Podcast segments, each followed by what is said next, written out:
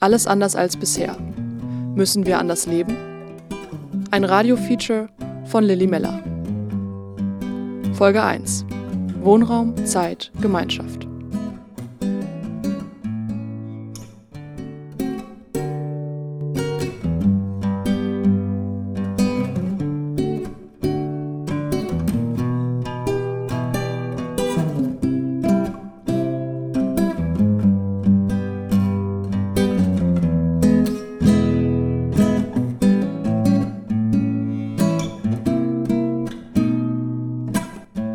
Brauche ich eigentlich wirklich? Wie viel und was brauchen wir als Gesellschaft? Das sind die falschen Fragen. Meint zumindest meine beste Freundin. Denn wir brauchen im Grunde ziemlich wenig. Essen, trinken, irgendein Ort zum Schlafen. Aber schön ist das ja irgendwie noch nicht. Ist das schon genug für ein gutes Leben? Die Frage sollte wohl eher lauten, was wollen wir? Wie wollen wir leben?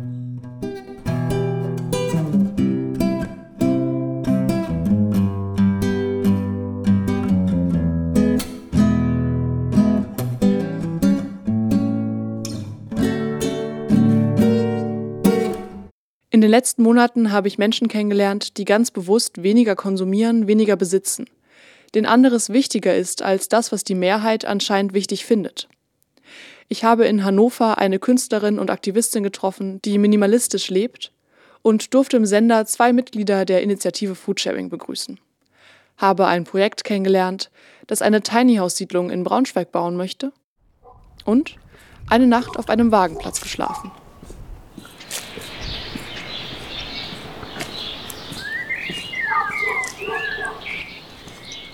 Wir sind hier gerade auf dem Wagenplatz. Es gibt diesen Wagenplatz schon seit 20 Jahren. Der Wagenplatz war nicht immer an dieser Stelle, aber auch in der Nähe, also in der Nähe hat das so angefangen. Ich weiß leider gerade nicht genau die Adresse. Ich glaube in der Abtstraße, das ist ja auch in dem Viertel. Da hat das mal angefangen und dann ähm, sind die Menschen hier auf den Platz gezogen. Und das war ungefähr vor 20 Jahren. Haben dann diesen Platz hier besetzt und jetzt ist es von der Stadt geduldet, dass die Leute hier sind. Hier, das ist der Wagenplatz Hossa. Zu Fuß zehn Minuten vom Sender entfernt und trotzdem mitten in der Natur. In der Mitte des Weges, der zum Wagenplatz führt, ein Grünstreifen. Links und rechts ist der Boden ausgetreten. Am Eingang stehen ein Dutzend Briefkästen in mindestens zwei Dutzend Farben. Etwas weiter einige Fahrradständer und Plakate. Fremdenhass und Nazis sind hier nicht willkommen. Die Luft ist kalt feucht. Es riecht nach Frühling. Zwischen Bäumen stehen die Bauwegen. Große Zirkuswegen, alte Wohnanhänger und kleinere Wohnwegen. Manche sind mit Bretterzäunen umgeben, andere um Plätze mit Tischen angeordnet. Dazwischen verteilt Einkaufswegen, darin kleine Beete und Blumenkästen. Hinter einem Zaun bellt ein Hund. Auf einer erhöhten Terrasse an einem der Wegen liegt ein zweiter. Die Sonne strahlt. Ich war schon ein paar Mal hier. Und so unübersichtlich ist der Platz dann doch nicht. Ein kleiner Spaziergang führt mich an einem großen schwarzen Wagen vorbei zu Mollens Anhänger. Der Anhänger steht neben dem ihres Freundes und einem Schuppen, in dem Holz gelagert wird. Draußen zwei Kanister mit Wasser. Ein Fahrrad, ein Gartentisch, darauf eine Teetasse. Morlin hat mich eingeladen, eine Nacht in ihrem Wagen zu schlafen und kommt mir schon vom Lagerfeuerplatz aus entgegengerannt. Jeder, der hier wohnt, kann halt Leute einladen. Es ist nicht ganz öffentlich, würde ich sagen. Also wir machen jetzt nicht ähm, groß Werbung in der Zeitung dafür, aber es ist schon jeder willkommen, der sich das mal angucken will und der offen für den Platz ist sozusagen. Also uns ist halt wichtig, dass hier nur Leute herkommen, die jeden anderen Menschen tolerieren, wie er ist. Auch ob ich vorbeikommen darf, musste erstmal abgesprochen werden. Schließlich wohnen hier in erster Linie einfach Privatpersonen. Wie ist das mit Interviews? Wer hat kein Problem damit, interviewt zu werden? Wer hat darauf eher keine Lust? Ich habe damals eine E-Mail an die allgemeine Mailadresse des Wagenplatzes geschrieben. Mit meinen Fragen und der Idee zu dieser Sendung. So habe ich dann auch Morlin kennengelernt die Lust hatte, mir ihr Leben auf dem Wagenplatz näher zu bringen. Wir stehen vor Mollins Wagen, wollen Wasser von der Wasserpumpe auf der Mitte des Platzes holen. Hast du eigentlich schon eine Idee, wie du den ummalen möchtest? Du hattest erzählt, dass der noch bunt wird, geplanterweise. Ja, also ich habe ähm, einen Freund, der gerne so sprayt und auch sehr gut darin ist. Und der hatte mir mal zum Geburtstag geschenkt, dass wir ihn zusammen mhm. ansprayen. Nice. Ja, ich finde das auch cool. Aber es ist echt, dass ich das noch nicht gemacht habe. Wie lange bist du jetzt so schon hier? Das hast du bestimmt schon mal erzählt. Zwei Jahre. Okay. Zweieinhalb Jahre vielleicht. Ich muss mal kurz den anderen Kanister holen. Oh, warte, ich helfe dir. Den? Ja. Nee, nee, den anderen. Ah.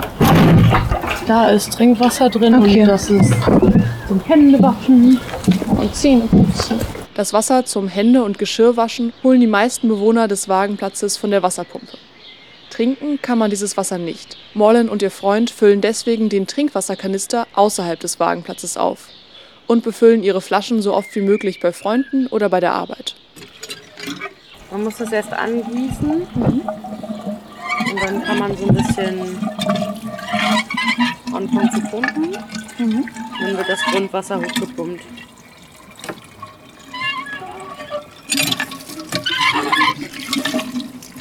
Gibt da noch so ein Ding, ja, so.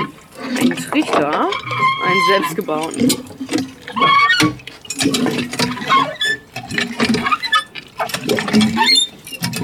Ich habe vorhin so gedacht, oh, ich muss noch Wasser pumpen. Ich krieg Besuch. Und dann dachte ich so, oh nee, das machen wir schön zusammen. Wenn du da bist, dann kannst du das gleich so kennenlernen. Und war dann viel motivierter, weil ich es nicht gleich machen musste, aber wusste, ach ja, das machen wir noch. Soll ich auch mal Wasser pumpen? Ähm, ja, du darfst gleich den anderen voll pumpen. Natürlich. Ich lasse mir gerne von meinen Gästen das Wasser pumpen, natürlich.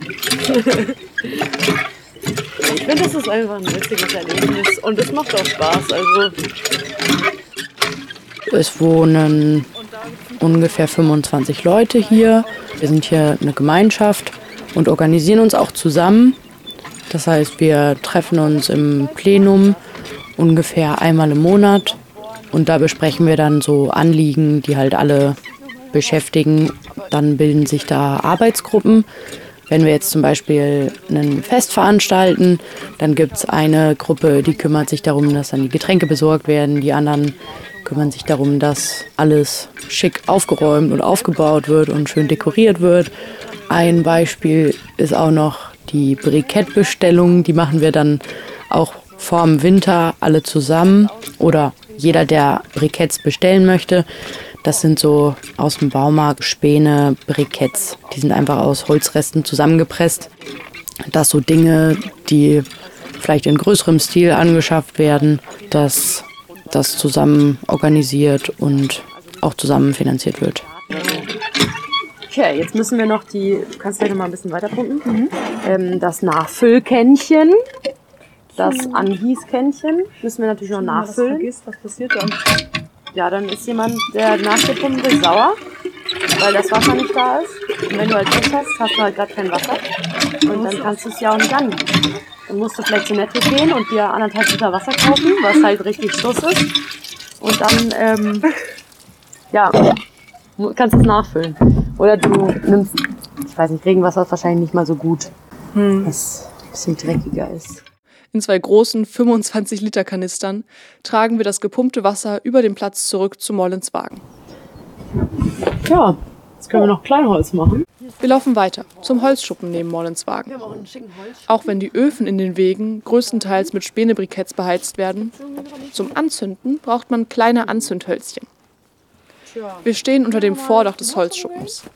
Zwischen großen Holzlatten, Teilen alter Baumstämme und Palettenresten suchen trockenes, leicht zu zerteilendes Holz. Am besten vielleicht so, das ist fast ein bisschen dick, mhm. ähm, so dünnere und nicht so lange. Ein bisschen nass. Ja, das ist auch ein bisschen klamm tatsächlich.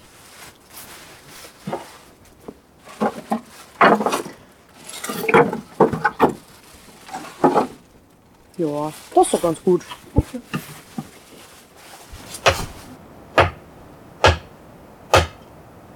Ich mache mal so, dass ich so ein bisschen reinschlage.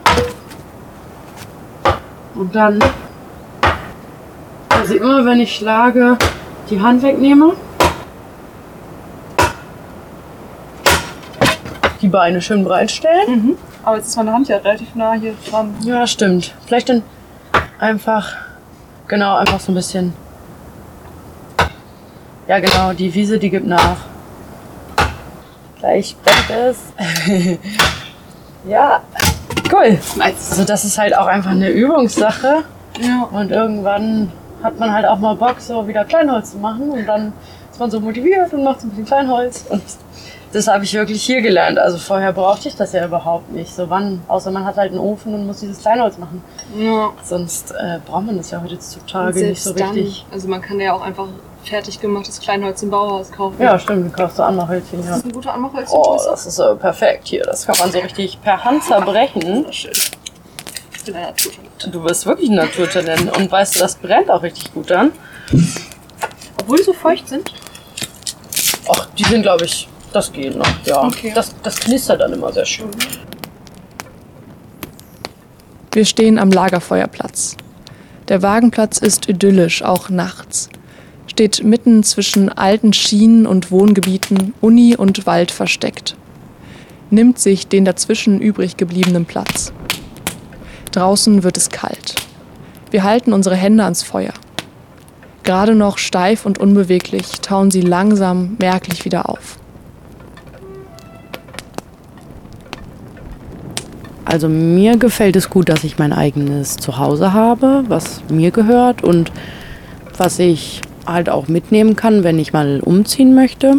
Ich muss halt keinen Vermieter fragen, wenn ich ein Fenster tauschen will oder wenn ich meinen Wagen streichen will, dann kann ich das halt selbst entscheiden und einfach machen. Das finde ich total angenehm. Das ist halt so diese, diese Freiheit, über meinen Wohnraum selbst entscheiden zu können. Das gefällt mir sehr gut.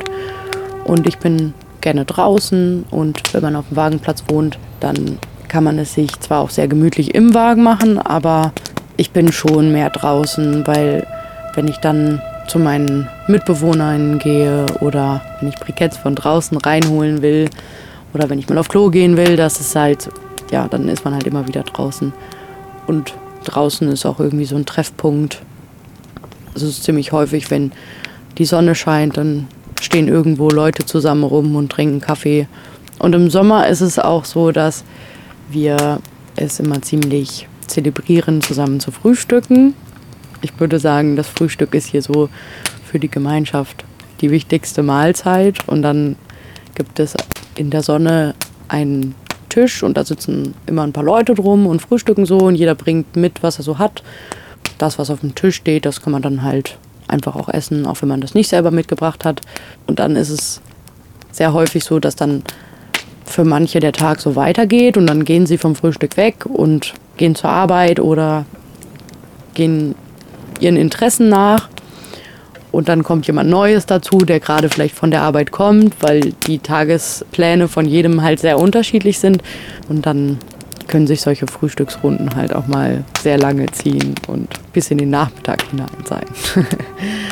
und genau, das mag ich auch sehr gerne, so dieses unverbindliche, immer mal wieder aufeinandertreffen und dann quatschen und dann aber auch, wenn man möchte, einfach weiterziehen und den eigenen Tag ja, weitermachen.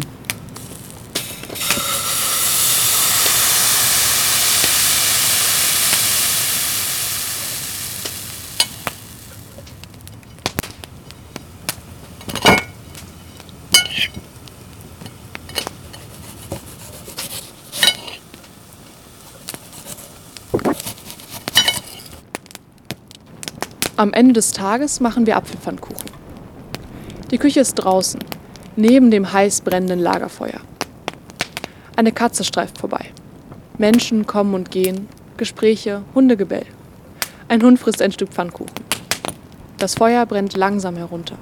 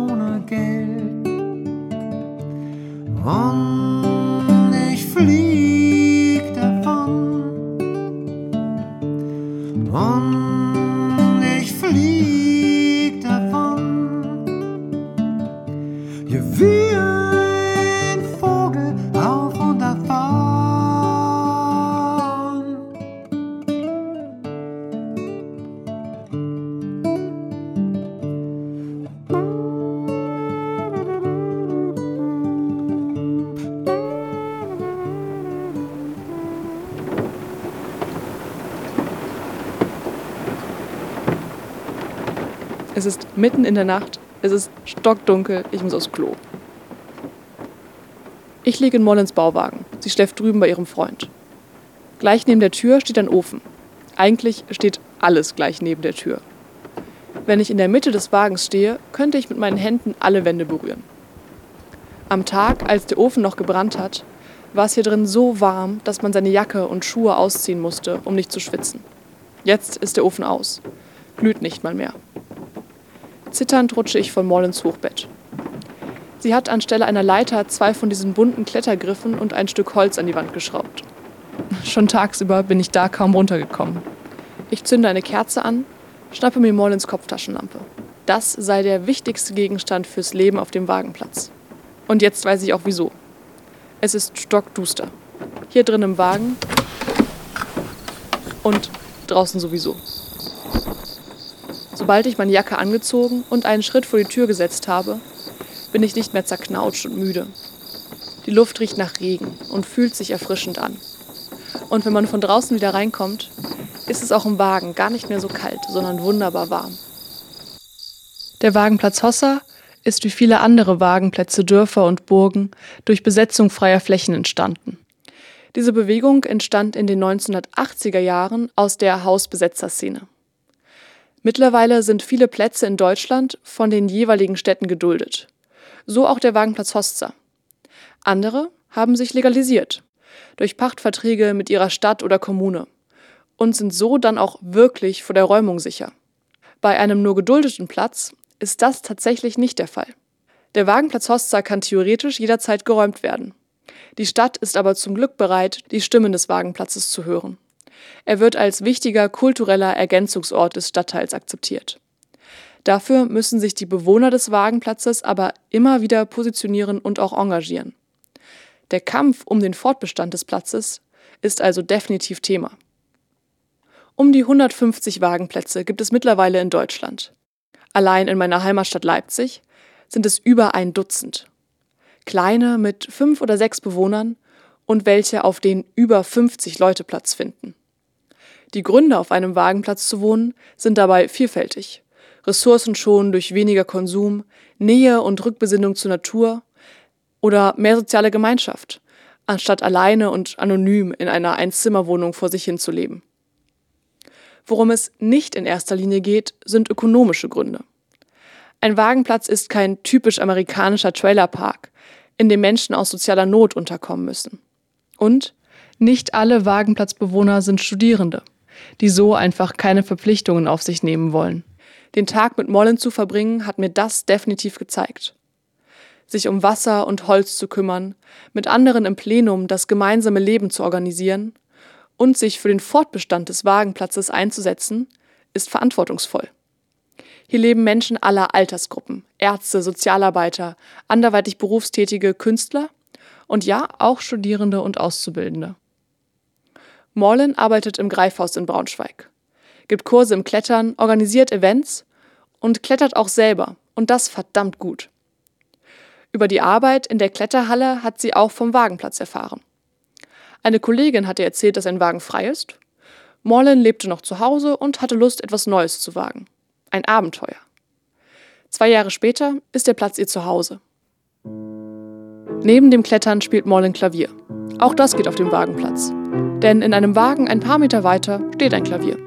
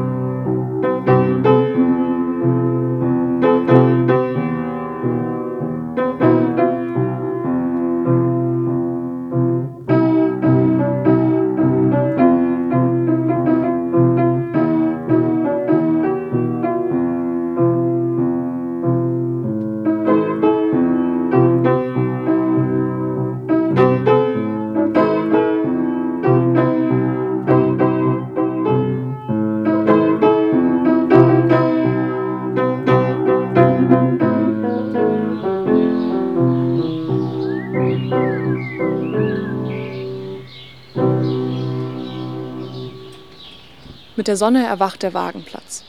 Und auch ich bin wach. Es ist ungefähr 7 Uhr, leider aber definitiv unter 7 Grad. Mollens Wagen ist kaum isoliert. Wenn der Ofen nicht brennt, ist es drinnen so kalt wie draußen. Zum Glück hat sie mir gestern erklärt, wie man den Ofen anzündet. Nach ein paar Versuchen und kräftigen Pusten auf fast ausgehende Glut wird es warm. So warm, dass ich schon bald meine Jacke loswerden kann. Beim Zähneputzen draußen treffe ich dann wieder auf Morlin und ihren Freund. Er muss gleich los, Arbeit. Morlin und ich frühstücken bei ihm im Wagen. Dort gibt es, anders als bei Morlin, fließendes Wasser und einen Herd. Aber wie bei ihr, keine Dusche, Waschmaschine oder Klo. Duschen, waschen, das ginge alles bei der Arbeit. Und aufs Klo gehen? Draußen gibt's Plumpsklos. Keine Waschmaschine direkt hier zu haben, ist schon irgendwie ein Nachteil. Also man arrangiert sich halt damit und für mich passt es auch total gut so, wie es ist. Aber ich denke, gerade ähm, mit Kindern ist es schon sehr viel, also es ist schon echt ein Nachteil, wenn man halt viel mehr dreckige Wäsche hat, immer extern sich drum kümmern zu müssen. Aber das ist vielleicht für manche Nachteil und für mich eigentlich passt es so ganz gut. Und manchmal wünsche ich mir schon, dass ich so einen Wasserhahn habe, wo einfach warmes Wasser rauskommt, wenn ich den Hahn aufdrehe. Oder genug Strom für einen Wasserkocher wäre halt auch manchmal echt so, wünscht man sich einfach. Aber hält mich ja nicht davon ab, hier zu wohnen und empfinde ich auch nur manchmal also diesen Wunsch. Deswegen ist es eigentlich ganz gut. ich habe Brot und Humus dabei, teile mir mit Morlin eine Paprika. In dem Wagen gibt es zwar keinen Kühlschrank, aber unter dem Bett und in einem der Schränke an der Außenwand ist es die meiste Zeit des Jahres kalt genug für verderbliche Lebensmittel. Nach dem Essen tragen wir unsere Tassen mit cremig warmen Chai Latte nach draußen. Vor einem anderen Wagen, ein paar Meter weiter, sitzen drei Leute, die auch schon gestern Abend beim Lagerfeuer standen. Man kommt ins Gespräch. Das Miteinander hier scheint harmonisch. Wie geht ihr mit Konflikten um?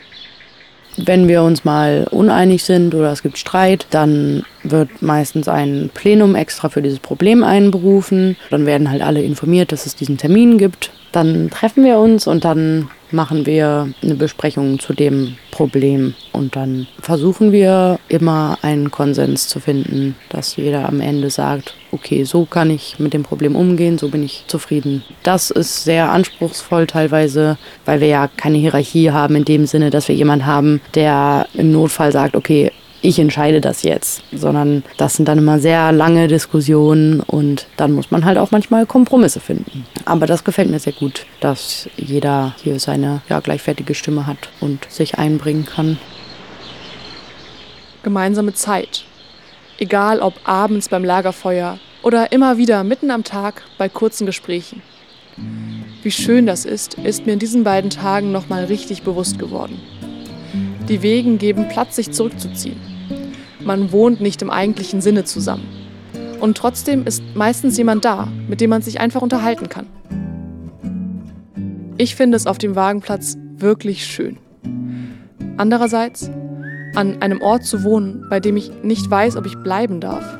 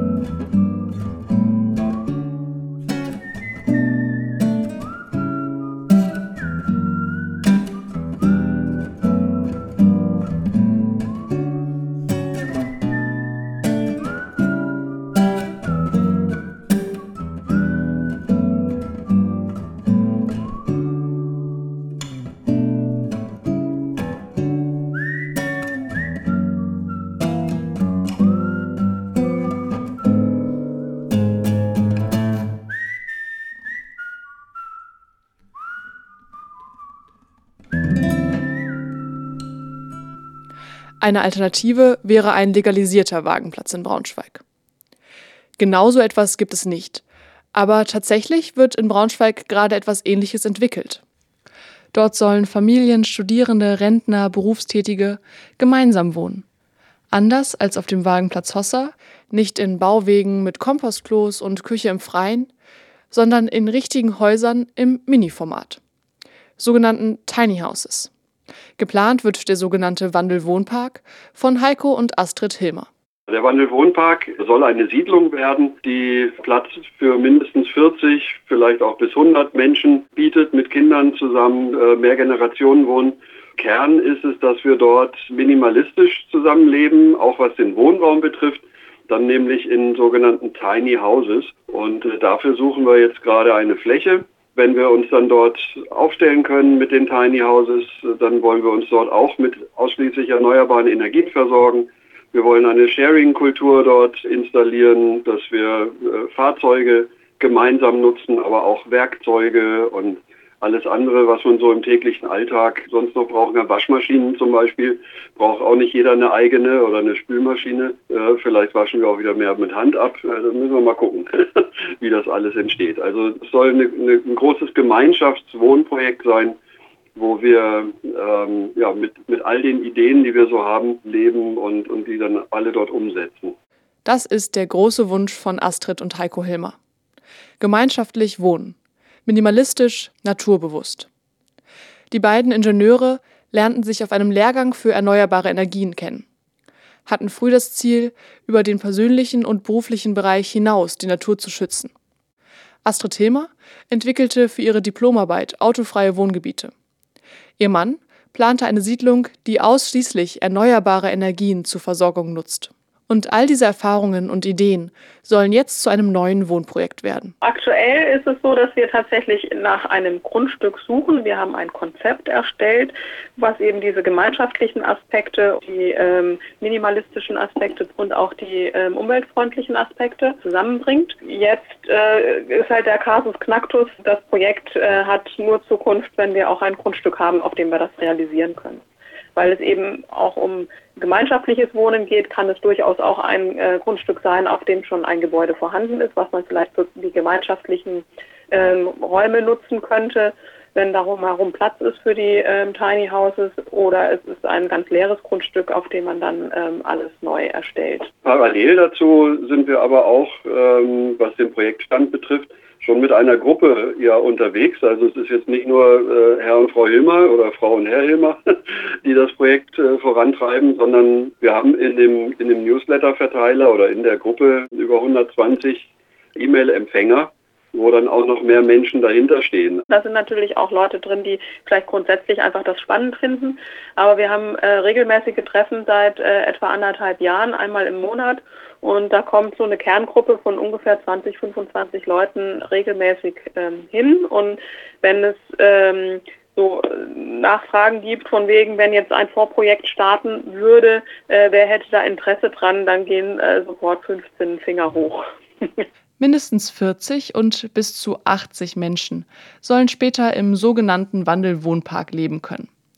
In Tiny Houses, also in Minihäusern, mit einer Größe zwischen 15 und 30 Quadratmetern.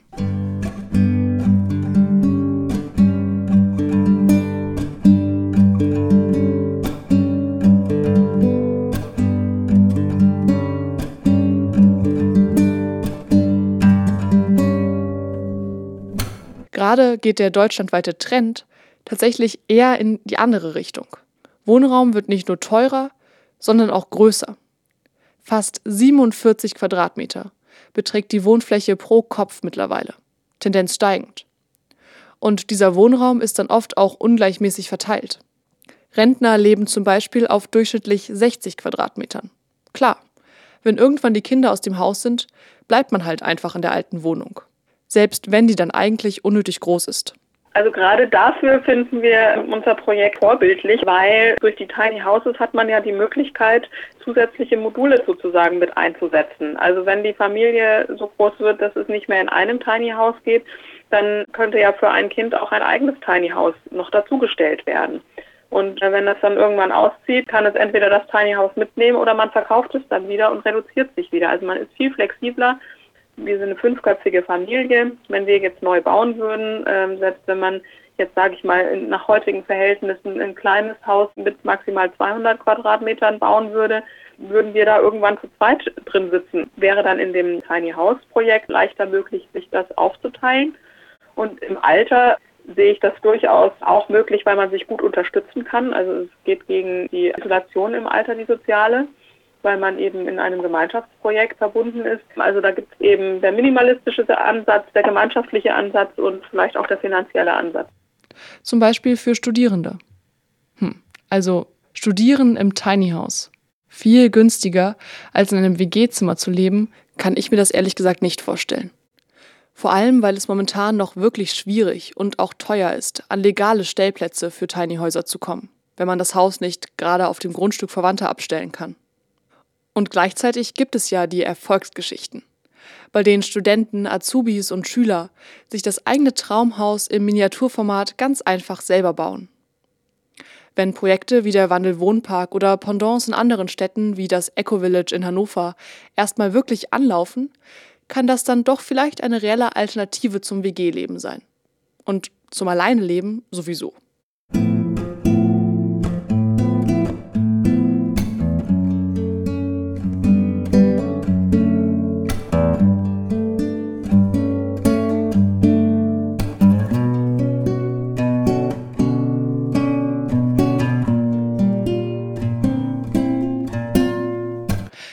München gibt es genau das übrigens schon. Ein Studentenwohnheim als Tiny House Siedlung.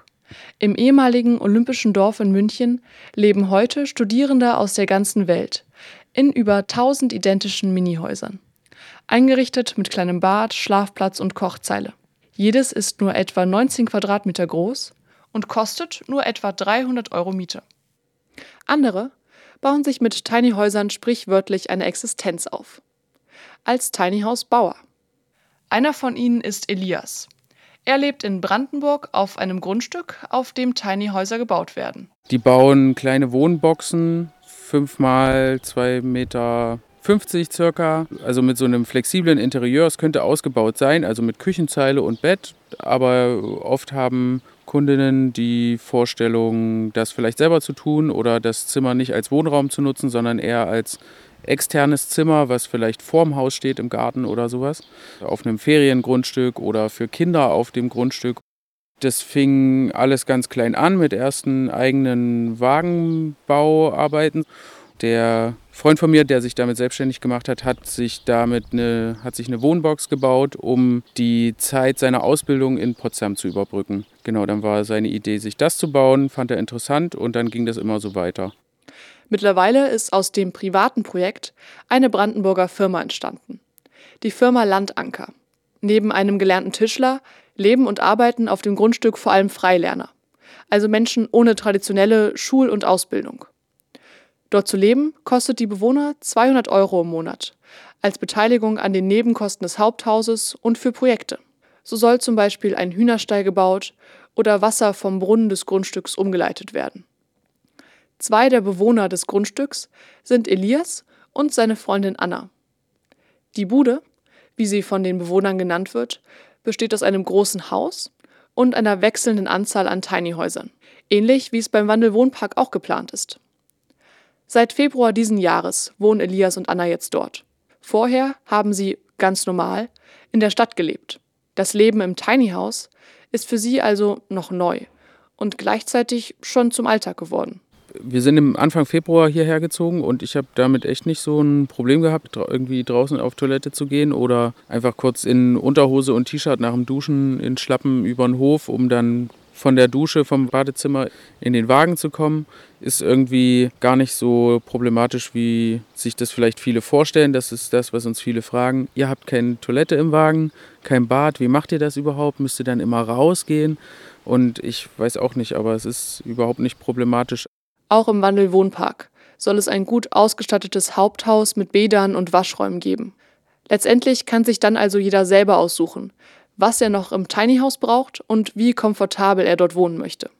Anna und Elias zum Beispiel genießen die Naturverbundenheit, die mit Einschränkungen von Komfort einhergeht. Bei mir ist es ein bisschen so, dass ich ähm, gemerkt habe, dass mir das nicht mehr so gut tut, in der großen Stadt zu leben. Und ich echt so die Stille gebraucht habe, die es hier auch gibt. Und wenn ich dann irgendwie manchmal draußen Zähne putze, dann muss ich immer an das Ferienhäuschen denken, was meine Eltern haben, wo es eben auch kein fließend Wasser gibt und wir dann auch meistens draußen Zähne geputzt haben. Also es ist auch so ein bisschen, glaube ich, wieder zurück zur Kindheit oder zum so einer Freiheit als Kind. Vielleicht auch ein bisschen wie Pippi Langstrumpf, die halt mit ihren Pferden im Haus lebt und so ein bisschen fühlt es sich auch manchmal an. Du stehst auf, gehst aus dem Wagen raus, stellst dich auf die Wiese, um vielleicht zu pinkeln und dann guckst du nach rechts und dann wackelt der nächste Wagen, wo jemand die Tür aufreißt und im Purzelbaum die Treppe runtergeflogen kommt. Einfach nur aus Spaß, um so den Tag zu beginnen und das sind einfach Sachen, so würdest du deinen Flurnachbarn in einem Mehrfamilienhaus einfach nicht treffen. Andererseits kann es hier, wenn so ein Sturm tief wie Sabine über den Platz fegt, dann auch schon mal beängstigend werden, weil es einfach, es wackelt und äh, fühlt sich an wie auf dem Schiff. Draußen knarzen die Bäume ein bisschen und man überlegt, habe ich irgendwo was liegen lassen, was nicht abheben darf oder äh, irgendwo was Schweres draufgelegt, damit es eben nicht durch die Gegend fliegt. Ja, sind so dann die Gedanken, die einem durch den Kopf gehen.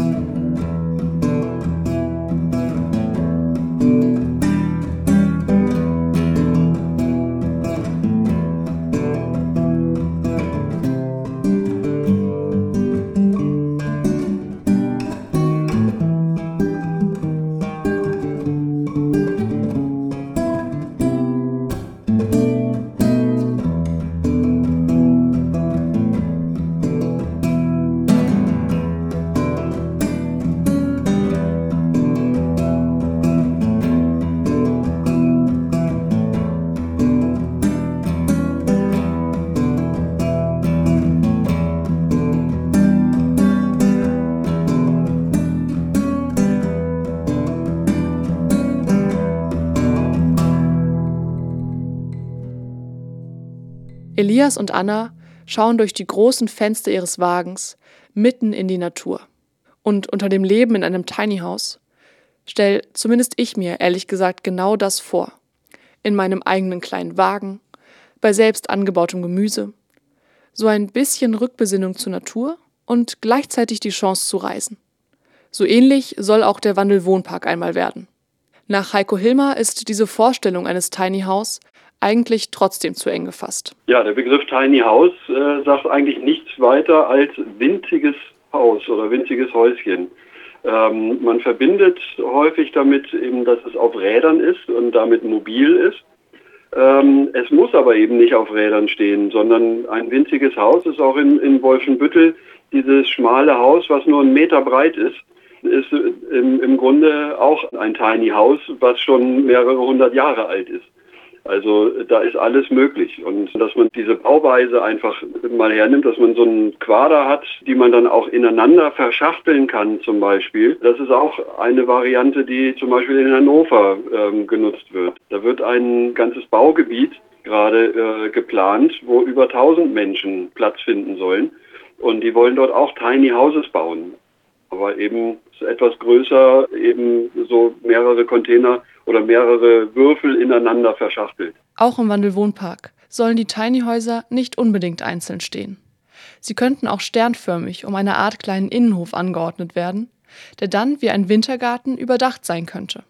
So können Familien mit älteren Kindern in mehreren Häuschen leben und trotzdem hätten sie ein Stück gemeinsamen Raum für sich.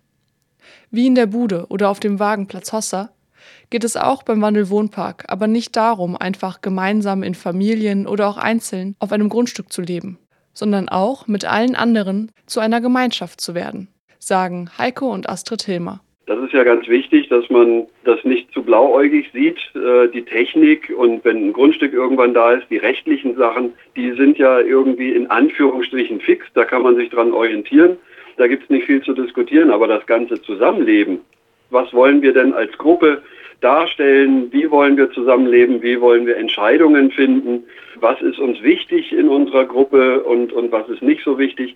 Solche Dinge, die sollte man frühzeitig schon miteinander besprechen und gucken, ob man als Mensch äh, in der Gruppe eben sich wohlfühlt und ob die Gruppe eben äh, zusammenarbeiten kann und zusammen auch Entscheidungen treffen kann.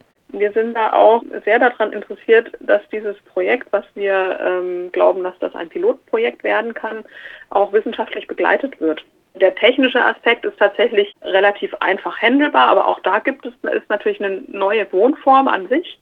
Und zusätzlich aber dieser gemeinschaftliche Aspekt. Da suchen wir aktuell ähm, und haben auch schon bei der TU an diversen Institutionen angefragt, Professoren, die Interesse haben, unser Projekt durch eine wissenschaftliche Begleitung zu unterstützen, dass man eben auch sowas rausfindet, wie ist es denn wirklich für Familien mit Kindern geeignet oder ist das dann doch auf Dauer doof, wenn ähm, die Kinder nicht in einem separaten Zimmer sind, sondern in einem separaten Wagen oder auch zum Alter bis zu welchem Alter ist es denn wirklich sinnvoll und machbar? Also dass man so insgesamt auch nochmal einen Blick von außen auf das Projekt hat und da ähm, dann für weitere mögliche Projekte auch daraus lernen kann.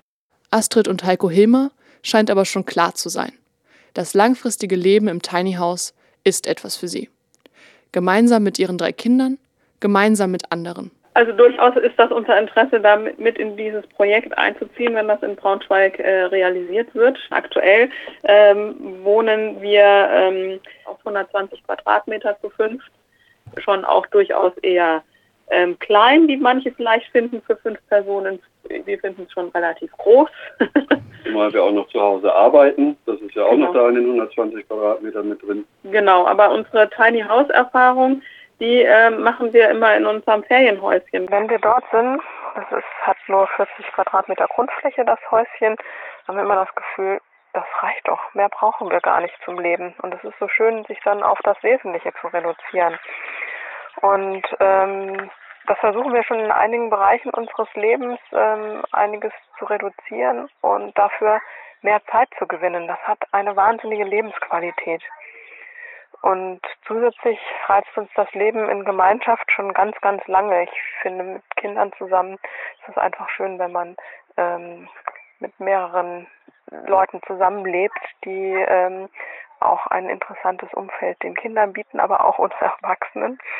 Ähm, es ist in der heutigen Zeit, in, dem, in der normalen Lebensweise, finde ich, sehr schwierig, so Kontakte zu pflegen. Also ja, vielleicht nicht schwierig, aber es ist mit einem hohen Organisationsaufwand verbunden, soziale Kontakte zu pflegen. Und da finde ich das einfach toll, wenn man eine, eine Gemeinschaft ähm, im, im direkten Umfeld hat, wo sich bestimmte Sachen einfach ergeben. Also das ist eigentlich der Kern äh, der uns in unserem Leben fehlt. Nicht die vielen Dinge, nicht das Tiny House an sich ist das Ziel, sondern die Zeit, die wir gewinnen und die sozialen Kontakte, die wir gewinnen.